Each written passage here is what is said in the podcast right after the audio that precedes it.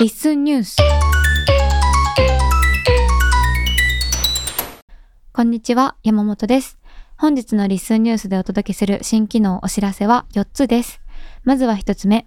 プレイリスト機能をさらに改善しました。先日リリースしたプレイリストの機能をより使いやすくするためアップデートを行いました。変更点は以下の通りです。プレイリストをフォローできるようになりました。画像未設定のプレイリストには最初のアイテムの画像が表示されるようになりました。トップページに今月 LISTEN に登録したポッドキャストのプレイリストを表示するようになりました。プレイリスト作成可能数にフォロー中を含まず自分で作成したもののみをカウントするようになりました。概要欄などにプレイリストを埋め込めるようになりました。新たなプレイリストも増えてきていますので、ぜひご活用ください。次に2つ目、フォロワー限定、限定公開、非公開ポッドキャスト内検索ができるようになりました。これまで、ポッドキャスト内検索は公開ポッドキャストでのみ行うことができました。今回のアップデートから、ポッドキャストの公開範囲が限定されている場合でも、それを閲覧できるユーザーの場合、ポッドキャスト内検索ができるようになりました。次に3つ目、未認証のポッドキャストが言及、コメントされた際にメールが送信されるようになりました。RSS でフォローされているだけなど、まだ LISTEN への登録認証が完了していないポッドキャストに対して、他のポッドキャストから言及された際や、コメントがついた際に通知が届くようになりました。ポッドキャストの RSS にてメールアドレスが公開されている場合に、最大2週間に一度メールを送信します。最後に4つ目、音声ファイルの情報にラウドネスレンジを表示するようになりました。ラウドネスレンジとは、音声ファイルの最小値と最大値の音量の差を表す指標です。番組をより聞きやすくするための手がかりになりますので、ぜひご活用ください。では、ここからはこれらの新機能お知らせについて近藤さんと一緒にお話ししていきます。よろしくお願いします。はい、お願いします。お願いします。こんにちは。こんにちは。はい、今週も結構てんこ盛りですけども、はい。いろいろ出ています。はい。はい。まず、プレイリスト系ですけども、はい。まあ、先日プレイリスト機能がつきまして、いろいろと毎週ちょっとずつ皆さんに使っていただけるように、手を入れています。はい。はい。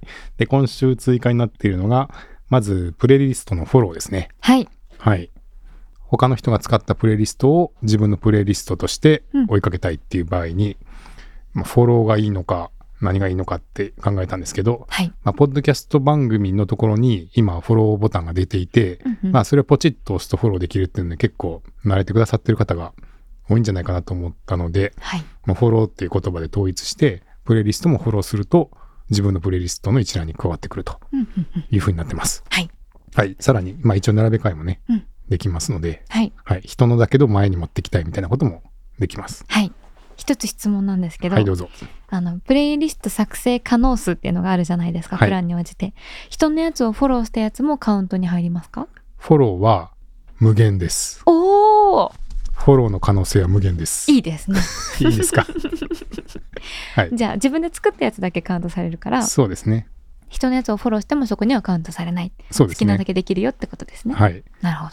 まあ、あの、後で出てきますけど、そのフリーの方も3つまでは登録できるので、うん、例えば後で聞くと、もう最優先で聞きたいとか、なんか、その自分用に、まあ作るだけでも3つあればね、大体まあ、用が足りるんじゃないかと思いますけど、はい、さらに加えて公開用でみんなにも聞いてほしいとか、うんうん、っていうようなことをやりたい時にちょっと有料のプランの方に頼るみたいな感じになるかなと思うんですけど、うんうん、それをフォローするのが制限に加わってくるとフォローフォロワーが増えないんでせっかくね、うん、皆さんのために作ってくださったのに使われないと面白くないんで確かに、まあ、フォローの方はもう無制限っていうふうになってます。はい、はい、ぜひフォローしてほしいんですけどしてますか？まだちょっとできてない。すいません。まあちょっと探すのがね、うん、今難しくて、面白い公開プレイリストないかなと思っても、そもそも見つけるのがちょっと難しいんで、うんうん、まあそこはまたこれからもちょっと改善していきたいんですけど、ちょっとずつそのプレイリストが、えー、見えるところも増やしていきたいなっていうことで、まあ、手を入れてまして、はい、えっ、と、トップページにですね、えー、今月開始したポッドキャストのプレイリストっていうのが出るようになってます。うんうん、はい。はい。えー、現在は2024年2月開始っていうプレイリストが出ていますけど。今日までですね、でもこれは。ですね。はい。今2月29日。はい。明日から4年に1回だけの記念日ですね。うるう年ですね。お久しぶりです、2月29日。お久しぶりです。4年ぶりですね。次会う時は何してるかな？何してるかな？どこにいるかな？はい。えー3月開始のポッドキャストの配信が始まると多分自動で切り替わるように作ったつもりではあります。なるほど。が、まだ検証というか本番環境で 動くところはこれからなんで、はい。うまく動くといいなっていう思いで見てますけど、うん。まあ皆さんお気づきの方多いかと思いますが、えー一旦ですね、2月あの2月だけじゃなくて、うん。これまで登録されたポッドキャストすべてを。何年何月開始っていうプレイリストを作り、はい。そこで全部入れさせてもらっています。はい。はいすごい。リッスンさんが。リッスンさんが鬼のプレイリスト作成タイムがありましたね。なんか、はいすっごいメール来るんですけど、みたいな。まあ、たくさん持ってる方とか管理者に入ってる方は、ちょっと通知がいっぱいいっちゃったかもしれないですけど、うんうん。まあ、リッスンさんってちょっと公式のアカウントまず作りまして、はい。えーそのリッスンさんが自動的にどんどん毎月のプレイリストを作って、その月に始めた、まあ、その月に初めて配信したポッドキャストですね、正確に言うと。最初のエピソードの公開時間を見てるんですけれども、はい。最初のエピソードの公開時間が、うん。えーその新しい月だったら、その方がまた新しく入っていくっていう形で始まっていて、はい。結構ね、あの、同期組の確認にもできるんで、うんうん。その今月登録も面白いですけど、例えはいば自分が開始した月に他に誰がいたんだろうっていうことで、うん。ちょっとね、同期のポッドキャスト仲間を探してもらったりとか、うんうん。そういうふうにも使えるんで、まあよかったら見ていただければと思ってます。はい。なんか何かの好きなやつとか見ました？あ、なんか自分の恋日記のやつとか、リッスンニュースのやつとか、うん。割とチラチラ見ていて、はい。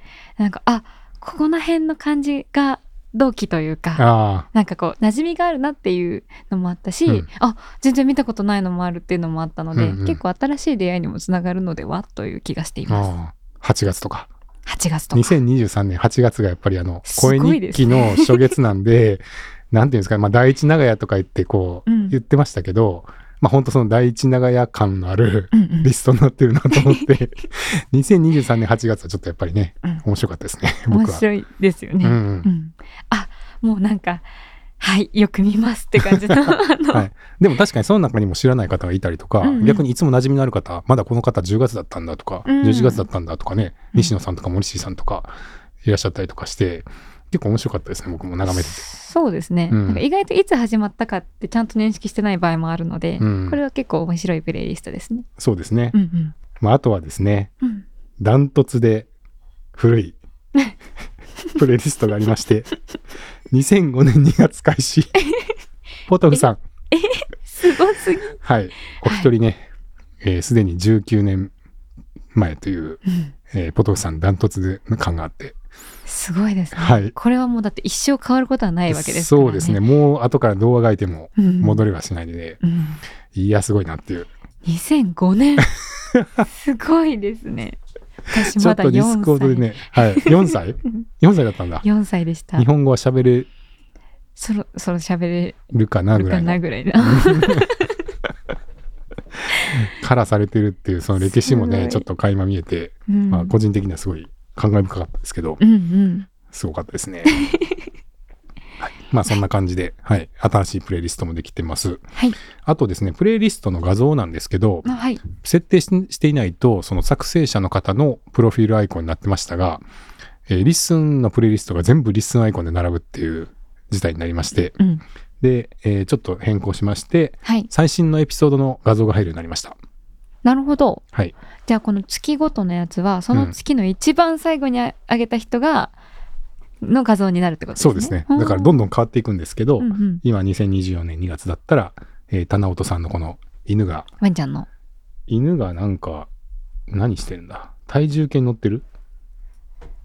体重計ですかねこれ。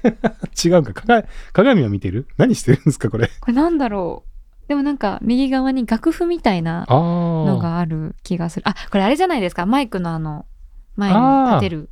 ああれなんで犬がポッドキャストで喋ってるんだ。うんかな？なるほどなるほど。という気がします。はい。はい。という棚音さんが出てますけど、まあ最新のエピソードが出てくるっていう感じになっていて、はい。まあちょっとね、一個一個違うんで面白いかなっていう感じです。うんうんうん。えそしてですね、えートップページのさっき話をしましたけど、はいちょっとついでに言いますとトップページの構成も変わっています今回はい。あのプレイリストを一番上に、うんえー出してますけど、まあ、そもそもですねちょっとあの、新しいポッドキャスト増えてるんですよ。うん。あの、2024年2月開始が、えーっと、今のところ52ポッドキャスト。すごいですね。はい。1日1個以上ですもんね。なんなら2ですよね個弱。2個弱ぐらいになってきていて、はい。これが、例えば先月の1月だと37なんで、まあ、新規登録のペースもちょっと上がってまして、はい。えーそういうね、あの、新しいポッドキャストがだいぶ出てきてるんで、うんうん。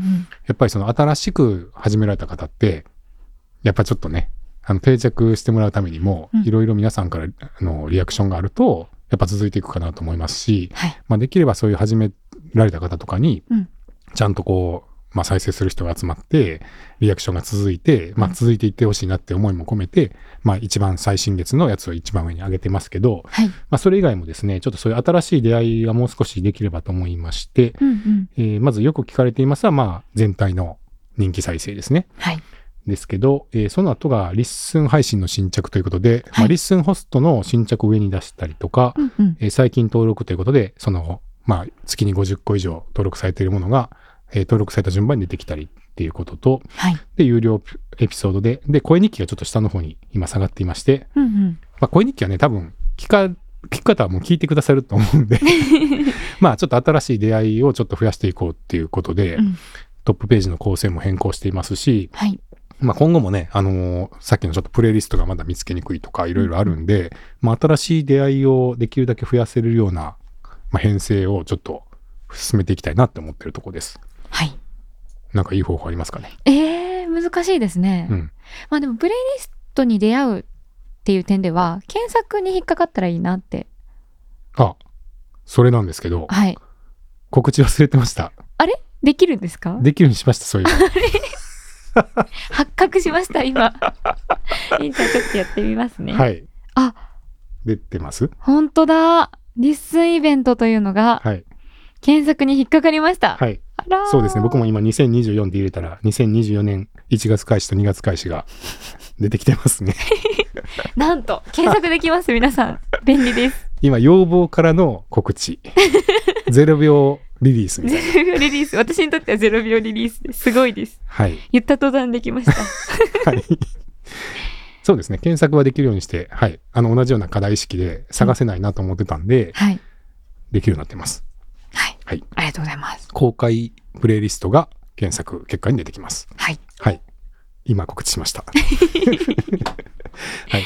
そしてですね、えープレイリスト作成可能数からフォロー中を外したということで、はい。えーこれも、えー、チャコ先生からでしたっけ、えーディスコードでご質問ご要望がありまして、うんうんまあ3つまでって言われてるけど実質2個までなんでちょっと分かりにくいんじゃないかということで、フォロー中も含めますと書くか、えー実際に3個作れるようにするかっていうのがいいんじゃないですかということで、はい。まあもうちょっとね、いろいろプレイリストも使っていただきたいんで、うんうんもう1個 ,1 個増やしました。分かりやすいように。はい。はい。なので今無料で3つうんですね。3つあればね、まあ結構はい。作れますね。ひとまず自分用にはうん。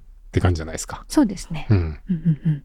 あとは人が作ったやつをフォローして追加していって、うん。いや、やっぱり自分でももっと作りたいってなったら、プレミアム検討って感じですね。ですね。うんうんうんうん。いかがでしょいや、結構いいんじゃないかと。3つあれば結構自由に楽しめるんじゃないかと思います。まずは。はい。うよかったです。はい。そして、まあ、プレイリストとの出会いを増やすという意味で、はい。えー概要欄とかにプレイリストが埋め込めるようになりましたということですけど、はい。はい。今は、ポッドキャストのエピソードとかのリンクを貼ると、こう、ベロッと、プレイヤーがはい、うんうん埋め込まれますけれども、まあ、あんな感じで、プレイリストのリンクを貼った場合も展開されるようになりました。はい。はい。まあ、再生はされないんで、うん言っていただいて、順番に再生していただく必要がありますけど、うんうん。まあとりあえずちょっと、ちょっと見た目が良くなったと。わかりやすく見えるようになったってことですね。そうですねう。んうんうん。そんな感じです。はい。まあ、ちょっとプレイリスト周り、えー今月出たのかな？先月だっけ？ちょっと忘れました。ちょっともう記憶があんまり定かじゃないですけれども、最近、えー出てまして、はい。まあ、いろんなこういうふうに充実を図りながら皆さん使っていただけるといいなと思って頑張ってますので、はい。まあ、よかったらね、えー使っていただいて、まあ、自分用に使う作るのもよし、まあ、他の人に見てもらうのもよし、はいえー他の人がつ作ったものをインポートというかフォローして見てもらうのもよし、いろいろ活用いただければと思います。はい。はい。ちなみに今月でした、プレイリストができたの。あ、そうですか。はい。まだ今月か。今、リスニュースをちょっと遡ってみたら、何？2月15日にお知らせしてたので、そ。の前の週にできてるはずです。なるほど。じゃあ、まあ、上旬から中旬ぐらいはいで。すか。うんうん。まだ最近ですね。最近ですね。ものすごい勢いで変わっていってるので、すごい前な感じ、ちょっとありましたけど。うんうんうんうん。はい。そして次ですけども、えーフォロワー限定や限定公開、非公開ポッドキャスト内検索ができるようになりましたということですが、はい。えーこれは実は昔はできてました。あ、そうやったんですね。そうなんですよ。うんうんで、まあ、この前ちょっと検索エンジンの変更して検索の高速化をしたじゃないですか。はい。で、あの時に、まあ、全部のポッドキャストを検索できるようにできる、あの、すごい高速に検索できる検索エンジンを導入したんですけど、はい。えーその時に、まあ、基本は全体から検索するときは公開のもの前提ですよね。そうですね。はい。うんうん。なんで、まあ、一旦その前提で作っていたんですが、はい。ポッドキャスト内検索も、まあ、そちらの方が早いんで、もう速度がかなり。うんポッドキャスト内検索も、その新しい検索エンジンを使うように変更した際に、非公開のものが検索できなくなってしまっていたっていうことで。ご不便をおかけしてすみませんっていう、どっちかっていうと、謝らなきゃいけないことなんですけど、うんうんうんまあ、それができるようにならないですかっていうご指摘をいただきまして、はい。まあ、それはそうですよね。うん。あのーまあ、例えば、えー限定公開で会員さんを集めて、会員さんというか、あの、知り合いと集めて、うん。まあ、知り合いの中でだけ、こう、音声を貯めておいて、後から検索できるようにしたいとかっていうニーズはもちろんあると思いますし、まあうちでも、あの、社内のね、議事録を会社の、あの、非公開、ポッドキャストの中にたまにこう入れたりして、ミーティングの音声をアップしたりしてるんで、はい。後から検索したいんですよ、そりゃ。まあ、できたら便利ですよね。はいうんうん。で、まあ、それはできなきゃっていうことと、まあ、基本、非公開ポッドキャスト作られてる方はプレミアムの方なんで、はい。もちろんそういう方々にちゃんと、あの、機能的にも使っていただけるようにした方がいいっていうことで、うん。えーちょっと拡張しまして、まあはいきちっとその、非公開、限定公開っていう情報を持たせて、えーそれを閲覧できる権限のある人は、検索ができるっていうふうになってます。はい。じゃあ、フォロワー限定だったら、フォロワーさん、うん。有料だったら買った人、うん。あと管理者の方うんが、は検索できるってことですね。はいそうですねなるほど。はい。はい。なので、あの、フォロワー限定や限定公開で、えーもちろん検索できますっていうのもありますし、はいまあ、先言ったように、例えば本当社内のうんミーティングの音声を、もう完全に社内向けだけにどんどんアップしていって検索できるようにするとか、はい。インタビューした音声を自分用、自分用の自分のみが見れるポッドキャストを作って、で、インタビュー音声とかを全部アップしておいて、あれってどこだっけみたいな感じで検索したりとかってこともできるんで、なるほど。結構便利だと思います。そうですね。はい。うんうんうんですし、えー結構安いと思います。うん。あの、インタビュー音声とかを文字起こししてくれるサービスいくつかあるんですけど、はい。まあ、それに比べても結構リッスンの料金設定ちょっとお安めなので、うんうん。あの、その辺、あの、普通にラライターさんとか、そういうお仕事で、まあ、文字起こしが必要な方とかには、まあ、使っていただけるんじゃないかなと実は思ってまして、うんうんうん。よかったらね、なんかそういうふうにも使っていただければと思います。ぜひぜひ。はい。はい。そして3つ目ですけど、はい。えー未認証のポッドキャストが言及コメントされた際にメールが送信されるようになりましたはい。っていうことですけど、うんこれね、うんいよいよです。いよいよですね。なんか前からどうしたらいいかなって考えてらっしゃるのは、うん。なんとなくはい。聞いていましたが、はい。送信するようになったんですね。踏み切りました。おお。頻度は2週間に、最大2週間に1回。はい。うんうんうん。どうですか？いいんじゃないですかね。だってコメント、コメントとトラックバックなんで、はい何かしらのことが自分のポッドキャストに反応が来てるわけですよね。それ人からね、人からね、うん。人間から、人間から、機械じゃなくて、うん、うん。気づけるのは嬉しいんじゃないかなって思います。そう思って踏み切りました。はい。はい。まあ、ここは本当結構迷うところではあって、うん、あのー RSS の中にはメールアドレスが必要なんですよ、使用上。はい。だからほぼ全てのポッドキャスト、えー RSS で登録されているポッドキャストも、うんまあ、メールアドレスは分かってるんですね。うんうんだから一応まあ、届見てもらえるかどうかは別として、メールを送ることはできたんです。はい。で、まあ、リッスンの特徴としては、やっぱりコメントがついたりとか、うんトラックバックが来たりということで、まあ、いろんなこうリアクションが得やすい、うんうん。コミュニティの機能が充実しているっていう特徴があるので、はい。まあ、その面白さというか特徴に気づいていただくきっかけとして、うん。やっぱりコメントがついた時とかトラックバックが飛んだ時ぐらいはちょっと気づいてもらえたら嬉しいなっていう気持ちは前からありましてうんうん。で、まあ、そういうことを見越してか例えばヒロヒロシさんとかはねはい。未認証の番組にも積極的にコメントをつけられていたりとか されていてうん。だからその方々はすぐは気づかないかもしれないけど、うん。ゆくゆくリッスンにちゃんと認証して登録すると、うん。なぜか過去のエピソードにもたくさんコメントがついているみたいな状態では今までもあったんですよね。うんうんですけどやっぱり気づいてもらいたいなっていうのがどっかにあって、うん。でただそのまあユーザー登録もされてない方にメールを送っていいものかどうかっていうところで、うん。うんまあすごいこう迷っていたというか、そうですね。はい、っていうところをまあ見極めてたんですけど、うん。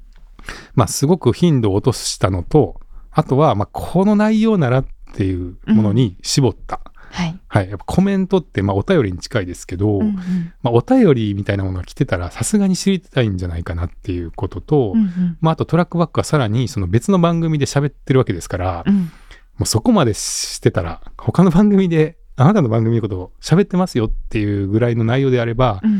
まあさすがにその配信されてる方も知りたいんじゃないかなっていうところで、まあ、はいちょっと踏み切ってみたんですけど、うんうん。まあ、ただやっぱりその本当はオプトオプトイン。受け取りますっていう設定をしたからうん。受け取るみたいなのがね、まあ基本はメールってそうじゃないですか。うん。なのでまあちょっとここはいろいろご意見をいただきたいところですし、まあはいフィードバックいただいたら改善していきたいと思いますが、はい。えーまあこれだけはっていう内容に絞ったのとあとはまあ2週間に1回以上は送らない。だからまあ覚えているんですよ。あのシステム側で。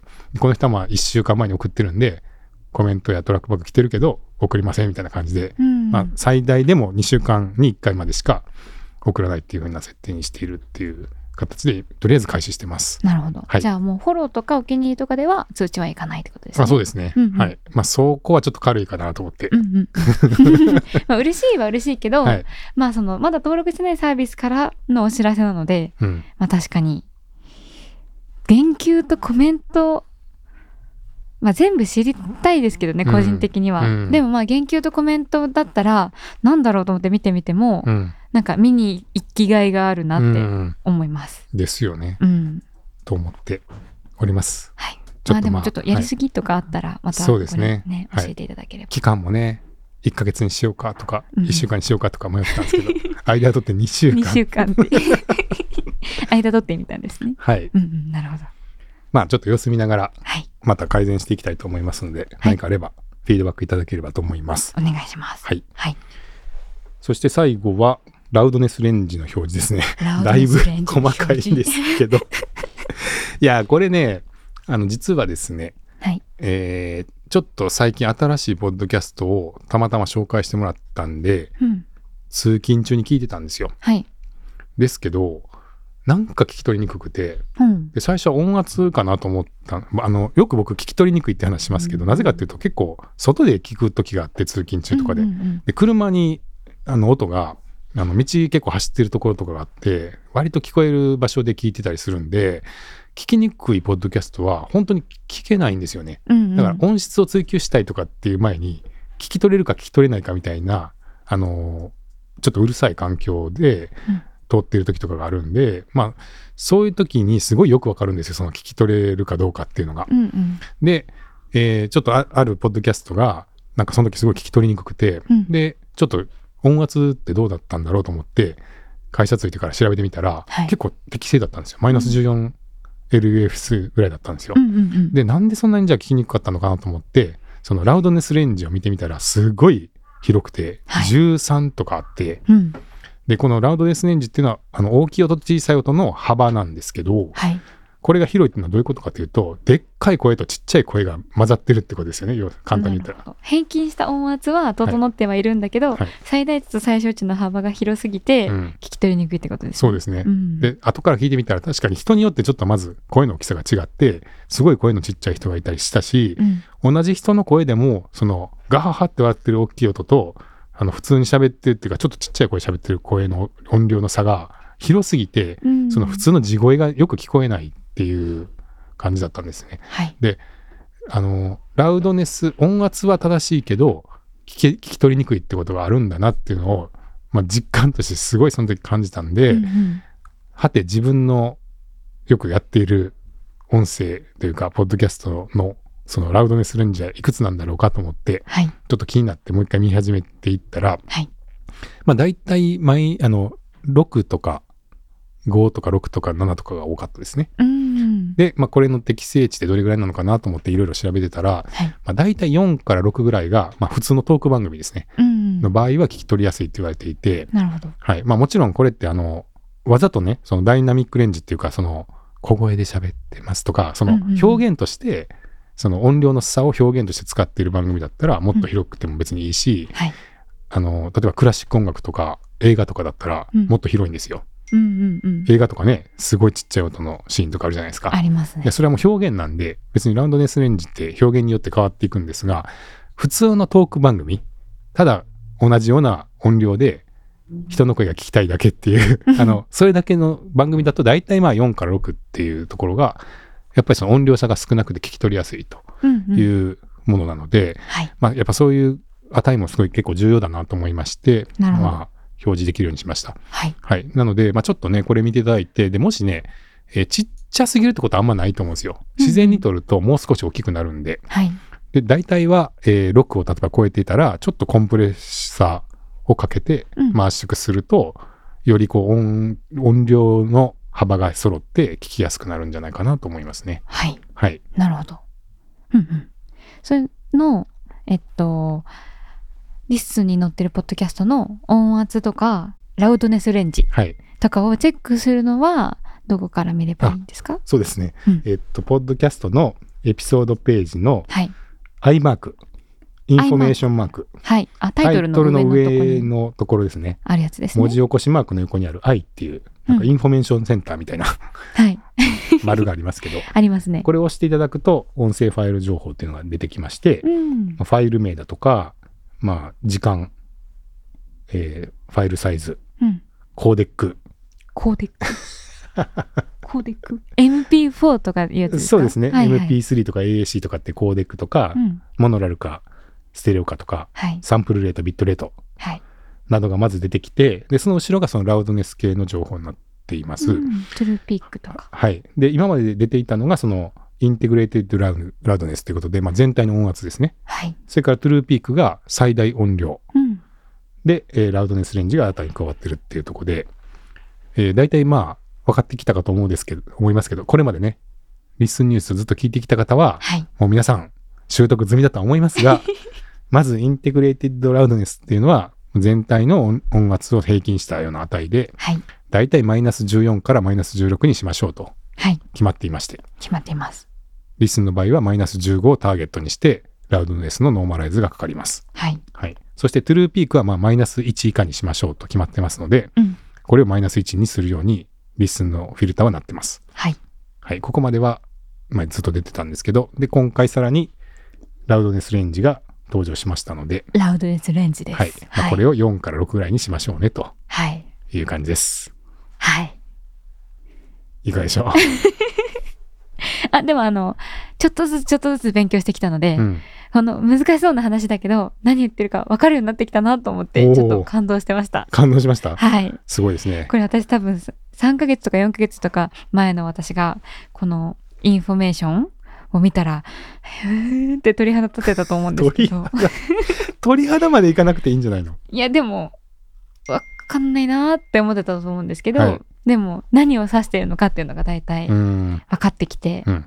あの、リスンニュースで勉強してる回があるなという感じです。あ、そうですか。はい。そろそろ卒業ですか、生徒は。いや、まだまだ多分分かってないことがたくさんあるんですけど、うん。音圧に関してはだいぶ分かってきました。ああ、そうですか。はい。はい。はい。っていうのがラウドデスレンジですね。はい。はい。今週はこれぐらい。そうですね。新機能は、はいそうですね。はい。はい。ですが、はい。なんと、うん今週のもう土曜日、はい。3月2日土曜日ですね。うん。いよいよ、リスンイベント。開催です。ついにですね。はい、わーい。おお。あの、一応おさらいをはいさせていただければなと思います。お願いします。日時は先ほど言った通り、2024年3月2日の土曜日です。で場所が、えー京都にあるファブカフェという場所です。安納京都、あリッスンスタジオのある安納京都から歩いて4、5分ぐらいの。近い場所に近いですね。五条にあります。結構おしゃれな場所だと思いません？おしゃれでしたね。なんか開放感があって、はいお花も飾ってあって、うん。飲み物の名前もなんだかおしゃれで、あ、それ見てなかった？と、えー、なんか満月とか書いてありました、あ、そうなんですか。はい、満気月。づいてなかった。ぜひ、あの、ご興味ある方はね、来た時見ていただければと思いますが。町屋であんな大空間って珍しいですよね。確かにそうですね。はい。あのもまあ古い木造の建物ですけど、うんどうしてもあえて真ん中に柱が必要なんで、はい。木造の家屋って。うんうん。なかなか大空間って作りにくいんですけど、めちゃめちゃ開放感ありましたね。はい、かなり特殊な町屋だと思いますね。うんなかなかあれだけの3階建てですしね。うん。うんうん、確かに。うん、あんな町屋なかなかないと思いますよ。建物見るだけでも面白いので、うんなんかそういうの興味ある方はそれも楽しみにしていただければなと思います。はい。で、えっと、参加費は、えチケットが無料なんですけど、ワンドリンク制になっています。うんで、ご予約は、PTX はい。でできるので、あの、概要欄にまたリンクも貼っとくので、うんまだ予約してなかったとか、やっぱり気になるから行ってみたいみたいな方は、まだ間に合いますので、うんそちらからご予約いただければなと思います。残席はまだあるんですか？座席はまだありますよね。うん何席ぐらいかな？一回増やしたんですよね。そうですね。一はい回ちょっと上限来ちゃったんですけど、まだいけるってことで、うんちょっと増やして、まだご予約できますので、うんうん。気になる方は、そちらの URL から予約していただければなと思います。はい。16時から始まるんですけど、うん会場の受付は15時半から始まりますので、はいあの、早めに来ていただいても大丈夫です。はい。でそこから18時までイベントを行う予定で、えー19時から、その先ほど言っていたファブカフェから近くのリスンスタジオのある安納京都っていう宿泊施設、コワーキング施設、うんなんかいろんな施設が入ってる施設 があるんですけど、そこに入っているシンさんっていうレストランで交流会、お食事会、交流を兼ねたお食事会みたいなのもあるので、もしそっちも興味あるよって方は、あの、チケットご予約の際に、あの、参加しますかしませんかっていうチェックボックスというか、の欄があるので、そちらで参加したい人はチェックを入れていただければなと思います。はい。1時間半飲み放題付き4500円となりました。だそうです。はいはい。あとね、もしかしてそのリッスンスタジオでなんか収録してみたいみたいな人がいたら、あそちらもまあ使っていただいてもいいんで、あ、あ、なるほど。はい。はい。スタジオ使いたい方いたら言ってください。オンエアマークをポチッとつけて。はい。はい。そんな感じで、あの、いよいよ迫ってきておりますが、うん。もう行くよって予定してくださってる方には、うんお会いできるの楽しみですし、ですね。まだね、参加してみたいって方は、あの、全然、リッスンの関係者ばっかりではないはずなので、うん。あの、ちょっとずつ、まだリッスンユーザーじゃないよっていう方もうん。来てくださる予定なので、ね、新しい出会いがね、いろいろありそうですよね。はい。うん。なので、またなんか周りでちょっと気になるみたいな方がいらっしゃったら一緒に連れてきていただけたら嬉しいですし、うん皆様にお会いできるのをとてもとても楽しみにしております。楽しみです。あとですね、はいあの、どうしても行けないんだけど、様子が知りたいみたいな方もうんいらっしゃるんじゃないかと思いますので、はい。当日ね、えー会場のイベントの様子を収録して、多分リッスンニュースで流せるようにしたいと思ってますので、はいまあ、ちょっと時間ずれると思いますけど、後日様子も聞いていただけるようにはしたいと思ってます。はい。はい、実はさっきね、あの会場に一回行きまして、あ、実は、はい。はい、音響のテストを兼ねて収録もしてきたんで、うん。えーちょっとその様子はね、アフタートークで、アフタートークではい、載せさせていただきます。うんそうですね。はい。はい それでは皆様にお会いできるのをとてもとても楽しみにしております。楽しみにしてます。では本日は、えープレイリスト機能のアップデート、ポッドキャスト内検索機能、音声ファイル情報の改善、あとは未認証ポッドキャストへのメール送信機能、リッスンイベントについてお知らせをさせていただきました。はい、はい。では今日も最後まで聞いていただきましてありがとうございました。ありがとうございました。